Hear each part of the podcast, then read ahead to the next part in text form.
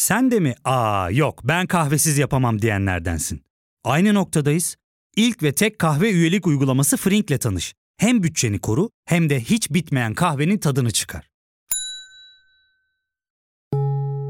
Yakınlarından terapinin onlara ne kadar iyi geldiğini dinlesen de kendin için bir şeylere başlamak zor geliyor olabilir. Ya da sevdiklerine yardım etmeye istekliyken kendi ihtiyaçlarını görebilmek.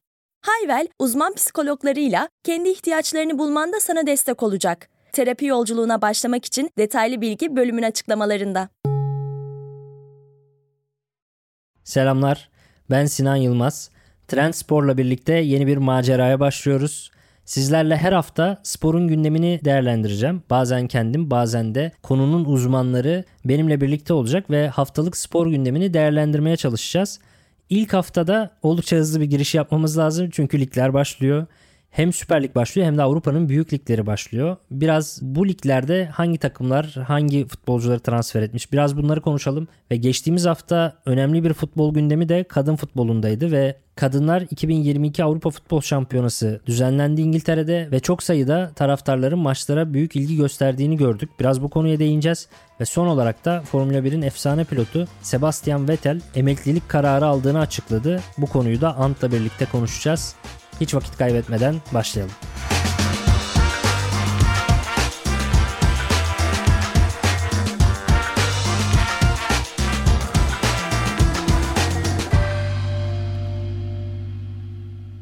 Süper Lig'de 2022-2023 sezonu başlamadan önce biraz transferlere değinmek istiyorum.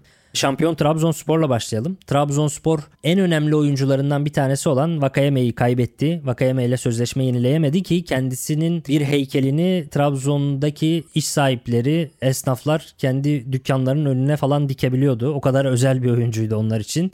Fakat onunla sözleşme yenilenemedi. Ancak onun yerine de daha önce Kasımpaşa ve Başakşehir gibi takımlarda oldukça yüksek performanslar sergilemiş ve bir dönem Premier Lig'de de forma giymiş. Trezeguet transfer edildi. Ayrıca Udinese'den Sabek, Striger Larsen gibi bir transfer var ve genç yatırımlara da devam ediyor Abdullah Hoca. Eren Elmalı ve Doğucan Aspolat gibi Kasımpaşa'nın genç oyuncuları transfer edildi. Ayrıca Trabzonspor Süper Kupa'da da Sivas Spor karşısında 4-0'lık net bir galibiyet aldı. 16. Süper Kupayı Trabzonspor kazanıyor. Türksel Süper Kupa Trabzonspor'un oluyor. Sezona moralli giriyorlar.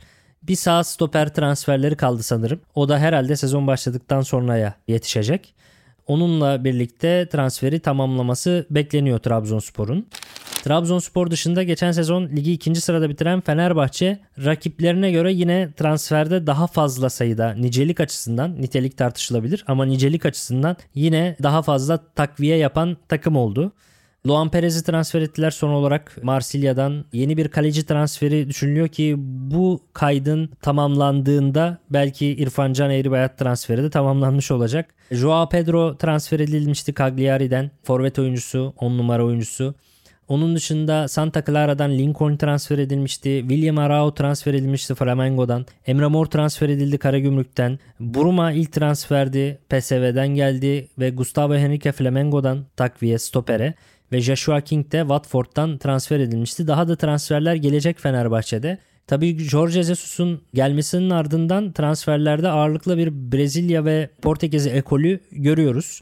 Aynı dili konuşan, Portekizce konuşan oyuncuların transferi veya daha önce Jorge Jesus'un birlikte çalıştığı oyuncuların transfer edildiğini görüyoruz. Buna karşın Fenerbahçe'nin bir Dinamo Kiev eşleşmesi oldu ve maalesef yine şanssız bir şekilde Fenerbahçe'nin bu turda Şampiyonlar Ligi'ne veda ettiğini izledik. Son yıllarda Fenerbahçe'nin bu tip psikolojik sıkıntılarını fazlaca yaşadığını biliyoruz ve bu sezona da maalesef Fenerbahçe benzer bir psikolojik sıkıntıyla başlıyor. Ama neyse ki bir telafi olarak o maçlarda Dinamo Kiev eleme turunda Fenerbahçe'nin de iyi bir futbol oynadığını geçmiş sezonlara nazaran lige oldukça hazır girebileceğinin sinyallerini verdiğini de söylemek lazım diyelim ve Beşiktaş'a geçelim.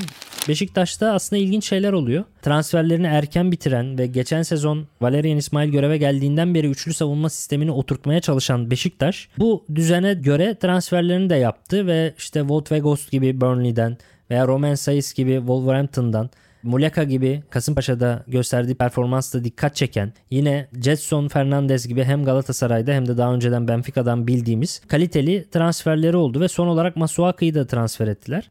Aslında az ama öz transferler yaptılar. Az önce Fenerbahçe için nicelik açısından bir çokluktan bahsetmiştim. Nicelik olarak şampiyon transferin şampiyonu denebilir belki ama Beşiktaş için de nitelik açısından önemli transferler yaptığını söylemek lazım. Fakat Emirhan'ın ayrılığı yani Emirhan'a gelen Torino'dan gelen teklif ve oyuncunun sözleşmesinde 4,5 milyon euroya serbest kalma maddesinin olması Rıdvan'ın elde tutunamaması ve Glasgow Rangers'a transferi sonrasında Beşiktaş'ta birden iyi giden şeyler kötüye doğru dönmeye başladı. Bu dönemde Wolverhampton'la oynanan hazırlık maçlarında gösterilen kötü performans da biraz düşünceleri değiştirdi ve takımın birden üçlü savunma anlayışından dörtlüye dönmesi fikri oluştu ki öte yandan son transfer Masuaku da aslında bir üçlü savunmanın sol bek oyununa çok daha yatkın. Yani 3-4-3'lü düzenlerde o dörtlünün kenar oyuncusu olmaya, orta saha gibi yani biraz kanat bek oynamaya daha yatkın bir oyuncu. O yüzden biraz Beşiktaş'ta kafalar karışık olabilir ki Ağustos'a kadar bütün hazırlık maçlarında üçlü savunma oynayıp da sonra son anda yok olmadı bu dörtlüye dönüyoruz diyen de çok fazla takım görmedim açıkçası. Türk futbolunun üçlü savunma ile krizi Beşiktaş'ta da devam ediyor gibi görünüyor. Ama öbür taraftan Wout Weghorst olsun, Jason Fernandez olsun, Muleko olsun çok kaliteli transferler de var ki zaten elinde Gezal gibi, Josef gibi, Rozier gibi kaliteli oyuncuları da vardı Beşiktaş'ın. Bu transferlerden sonra ve ilk lig maçlarından sonra Beşiktaş'ın nasıl bir oyun oynayacağını çok daha net göreceğiz ama şu anda ortam Beşiktaş için oldukça flu gözüküyor. Bakalım Masuaku transferi sonrasında da nasıl bir düzen düşünülecek.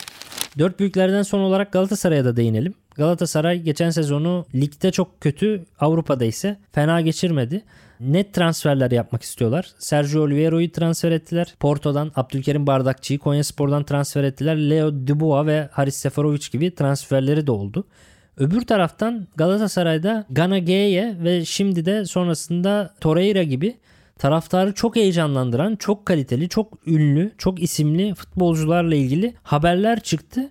Fakat G'ye olmadı, Torreira olacak mı olmayacak mı falan derken birden tam 180 derece dönüş ve Marcao'nun satılışı sonrasında belki de Nelson'un da satılacağı haberleri gündeme bomba gibi düştü. Yani taraftar birden en zirvede mutluluğu hayalleri transfer hayallerini görürken birden en düşük en üzüleceği çünkü geçen sene o 13. olan Galatasaray'da elle tutulur bir tek şey varsa stoper tandemiydi. Marcao Nelson uyumu ve kalitesiydi.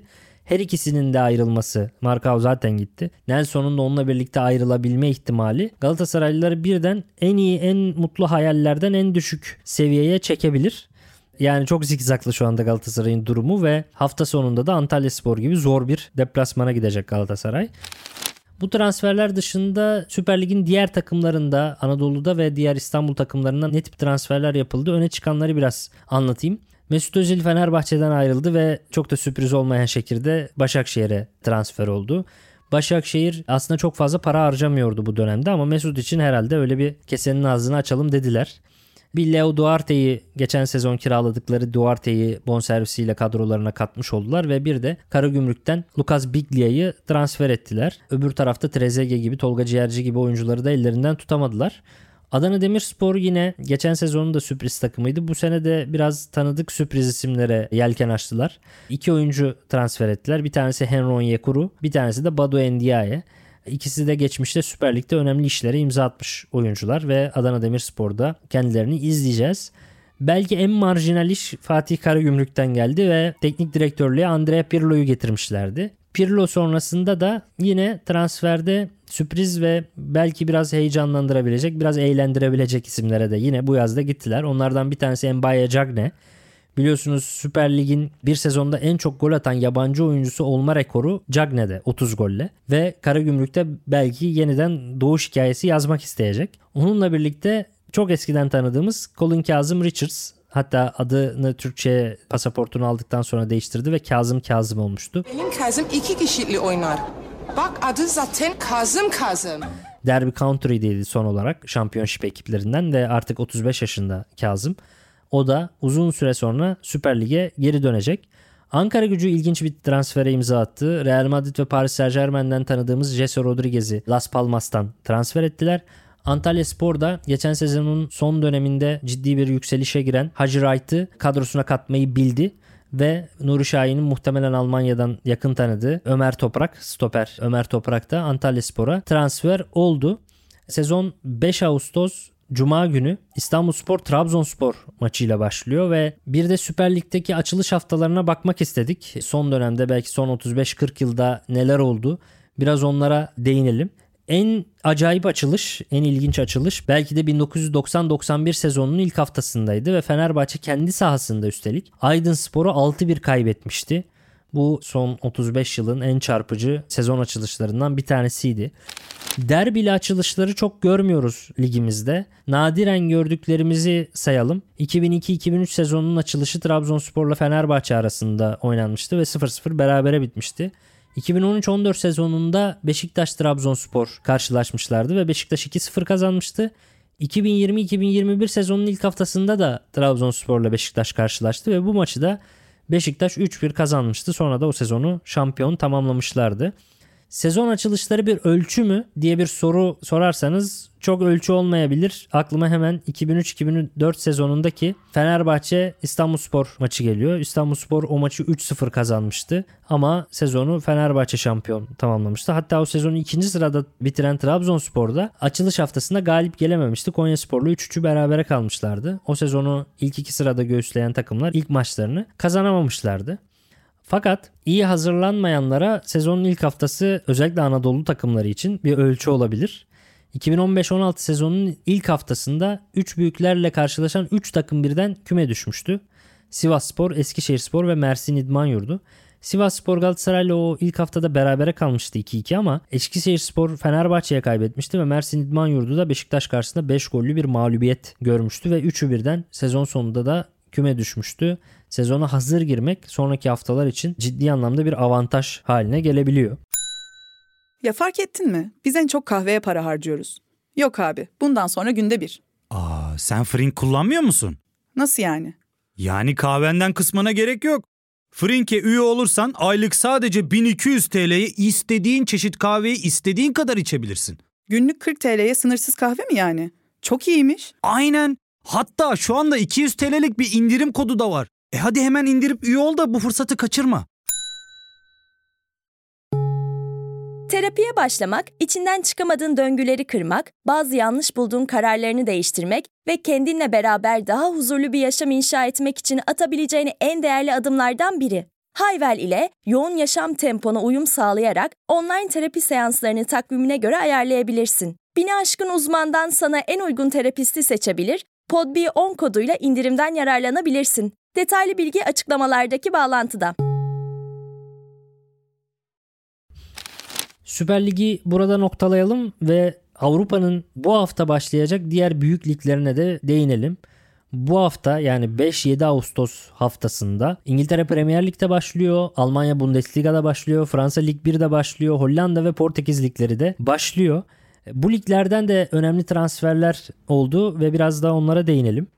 Manchester City Erling Haaland'ı transfer ederek belki de bu yaz transfer döneminin bir numaralı transferine imza attı. Tabi ezeli rakipleri son dönemdeki ezeli rakipleri son dönemde Manchester City'yi en zorlayan takım Liverpool'da aşağı kalmamak için Darwin Nunez'i transfer etti Benfica'dan. Artık City bir büyük transfer yaptığı zaman kendi kullanmadığı ikinci sıraya düşen forvetini Arsenal'lere falan gönderecek duruma geldi. Gabriel Jesus Arsenal'e transfer oldu. Chelsea'de büyük bir dönüşüm yaşanıyor. Raheem Sterling'i transfer ettiler ve yıllardır Napoli'de hangi takıma gideceğini merakla beklediğimiz Koulibaly de nihayetinde bu yaz Chelsea'ye transfer olmuş oldu. Christian Eriksen ilginç bir transfere imza attı ki Euro 2020'de hepimizi korkutmuştu kalp rahatsızlığından dolayı. Futbola dönmekle kalmadı Manchester United'a kadar yükseldi. Manchester United bu yaz kendisini transfer etti. Tottenham Richarlison'ı transfer etti. Önemli bir transfer ve West Ham United Skamaka'yı transfer etti ki bu transfer aslında şöyle önemli bir veriyi beraberinde getirdi. Scamacca en pahalı ikinci İtalyan forvet oldu 36 milyon euro ile. İlki de Vieri'ydi ki kendisi benim en sevdiğim santrforlardan bir tanesiydi. Christian Vieri. Bundesliga'da da yine Bayern Münih ağırlıklı olmak üzere önemli transferler vardı. Hollandalı stoper Matthias De Ligt Bayern Münih'e transfer oldu ama daha önemlisi Sadio Mane'nin Liverpool'dan Bayern Münih'e transfer olmasıydı ve Hollandalı ön libero Gravenberg Ajax'tan Bayern Münih'e transfer oldu. Dortmund da bu yaz transfer dönemini fena geçirmedi. Haaland'ın yerine iki transfer yaptılar. Bir tanesi biraz daha pivot özellikli. Sebastian Haller'i transfer ettiler. Bir tanesi de daha forvet, daha koşucu, belki de geleceğin yıldızı olarak transfer ettikleri 30 milyon euroya kadrolarına kattıkları Karim Adeyemi geleceğin yıldız adaylarından bir tanesi olarak geçiyor. Stoper'de büyük sorun yaşamışlardı geçen sezon. Savunmada ciddi sıkıntılar yaşamışlardı ve Niklas Sule'yi transfer ederek savunma hattında da çözüm yolu arıyorlar. Öte yandan Bundesliga'ya geri dönen oyunculardan bir tanesi de milli futbolcu Ozan Kabak oldu. O da Hoffenheim'la sözleşme imzaladı. Lig 1'e bakarsak Lig 1'de Paris Saint Germain ve diğer takımlar da bu yaz transfer döneminde biraz daha durgun durumdalar. Paris Saint Germain Nordi Mukiele ile Vitinha'yı transfer etti. Onun dışında Monaco Minamino'yu transfer etti ve Embalo'yu transfer etti. Nice uzun yıllar Premier Lig'den tanıdığımız Aaron Ramsey'i transfer etti. Lyon'da Tolisso ve Alexander Lacazette transferleriyle adından söz ettirdi. Öte yandan Hollanda Ligi de bu hafta başlıyor demişken Burak Yılmaz'ın da Fortuna Sittard'a transfer olduğunu, onun da ilginç bir transfer olduğunu söylemek lazım. Şimdi UEFA Kadınlar Avrupa Futbol Şampiyonası 2022'ye gidelim.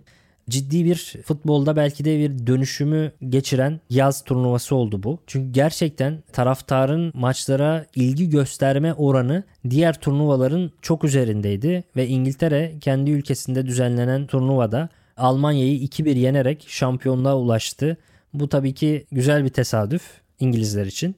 Çünkü 1966'daki Dünya Kupası'nda da yine Almanya'yı yine Wembley'de yenmişlerdi ve tarih yıllar sonra tekerrür etti ve yine Almanya'yı yine Wembley'de yenerek uzun yıllar sonra futbolda bir Avrupa şampiyonluğu, bir büyük majör kupa kazanmış oldular. Turnuvanın akılda kalan diğer konularına da biraz değinirsek İngiltere'nin grup aşamasında Norveç'i 8-0 yenmesini vurgulayabiliriz. Fransa yine gruplarda İtalya'yı 5-1 yendi. Yine yarı finalde şampiyon İngiltere güçlü İsveç'i sağdan silerek 4-0 yendi. Tabi bu turnuva İngilizlerin kazanması ve Almanların kaybetmesinden çok kadın futboluna ilginin inanılmaz derecede artmasıyla da benim ilgimi çekiyor. Across England there's something in the air. Honestly, never felt better. Got my best mate with me, right? And it's absolutely mint. Ladies football's just a completely different atmosphere to the men's. It's more, I don't know, it's family, it's more fun. Everyone joining in, singing Mexican waves. Çünkü daha önceki rekoru ikiye katladı bu turnuva ve İngiltere ile Almanya arasında oynanan Wembley'de oynanan final maçını tam 87.192 seyirci izledi. Grup aşamasında İngiltere ile Avusturya arasında oynanan ve Old Trafford'da oynanan maçı da 68.871 bin kişi izlemişti. Bu iki maç ikisi birden rekor oldu. Çünkü daha önce bu maç kadar izlenen son maç Almanya ile Norveç arasındaki 2013'teki finaldi ve o maçı 41.301 kişi izlemişti. 87 binlik rekor bir önceki rekoru ikiye katladı hatta ikiye katlamayı bile geçti diyebiliriz. Toplamda bu turnuvayı 574.875 kişi izledi. 31 maçı 574.000 kişi izledi. Şu açıdan önemli. İngiltere'de 2022'de düzenlenen turnuvayı 574 bin kişi izlerken 2017'de Hollanda'da düzenlenen turnuvayı 240 bin kişi izlemişti. İsveç'te 2013'te düzenlenen turnuvayı da 216 bin kişi izlemişti. Hani hep yükseliş vardı ama İngilizlerin bu işe el atması sayesinde iki katlık bir yükseliş oldu. Turnuva boyunca 31 maçın seyirci ortalaması 18.544. Bizim Süper Lig'in ortalaması 3-5 bin aralığında. Yani oradan da hesap edebilirsiniz diyeyim ve kadın futboluna olan ilgiden son derece memnun olduğumu söyleyeyim. Son olarak Formula 1'de Vettel'in ayrılığına, emekliliğine değineceğiz. Efsanevi pilot Sebastian Vettel Formula 1 kariyerini noktaladı. Bu programın editörü olan Ant'a kulak vereceğiz. İlerleyen dönemlerde Formula 1 ile ilgili başka isimlere de yer vereceğiz. Ancak ilk programı programın da editörü olan Ant'a vermeyi uygun görüyorum. Ant hem bu programın editörü hem de çeşitli mecralarda Formula 1 ile ilgili yorumculuk da yapan bir isim. O yüzden Vettel'in ayrılığı ile ilgili olarak kendisine kulak veriyoruz. Dürüst olmak gerekirse Sebastian Vettel'in emeklilik kararına hiç şaşırmadım. Hatta bundan iki yıl önce Ferrari'den ayrılacağı kesinleşip hangi takıma gideceği merak edilirken emeklilik kararının açıklamasını bekliyordum. Ancak ne olursa olsun Sebastian Vettel öylesine bir pilot değil ve kariyerinin son yıllarında pist üstünde istediğini yapamasa da tarihin en büyüklerinden biri tırnak içinde eş zamanlı olarak bu konu tartışmaya kapalı olduğunu düşünüyorum.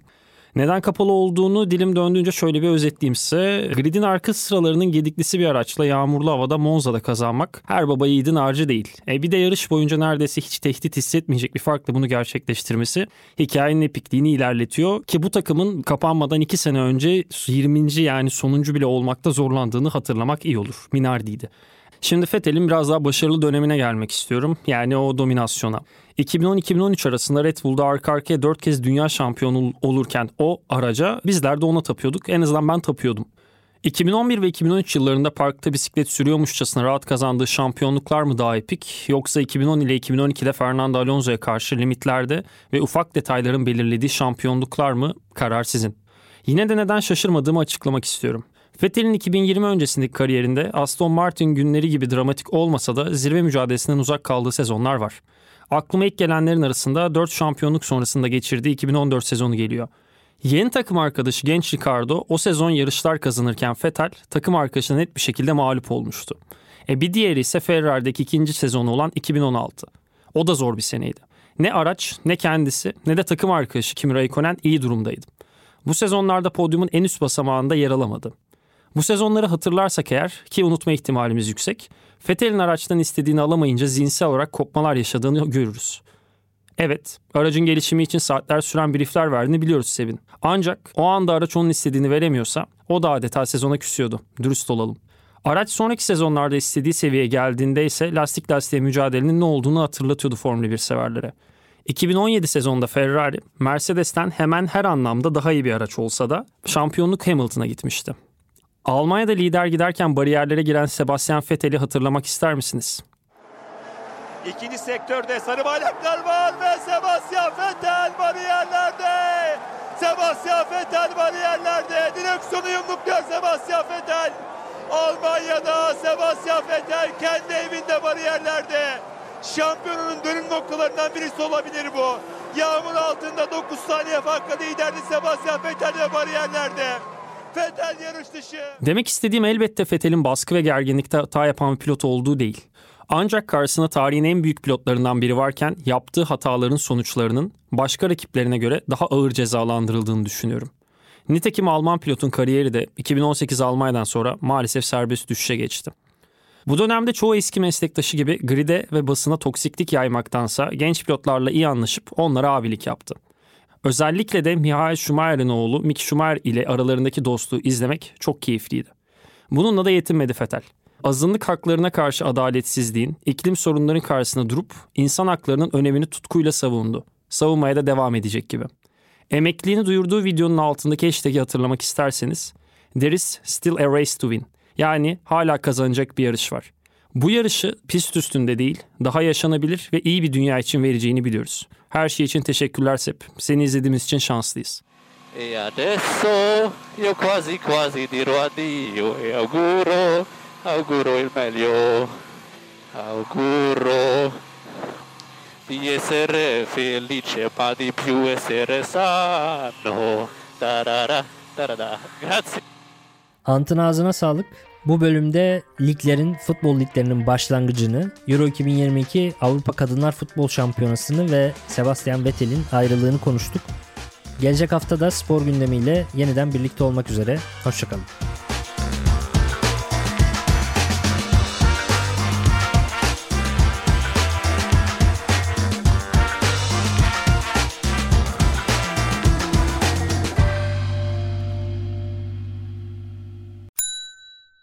İlk ve tek kahve üyelik uygulaması Frink, 46 ildeki 500'den fazla noktada seni bekliyor. Açıklamadaki kodu girerek sana özel 200 TL'lik indirimden faydalanmayı unutma. Hadi sen de Frink üyeliğini başlat, kahven hiç bitmesin. Hem bugününe hem yarınına katacaklarıyla terapi yolculuğuna ve daha iyi hissetmeye bugün Hayvel ile başla. Açıklamadaki linkten Hayvel'i indir, ücretsiz tanışma görüşmelerinin ardından bütçene uygun seans paketini seç ve terapi yolculuğuna başla.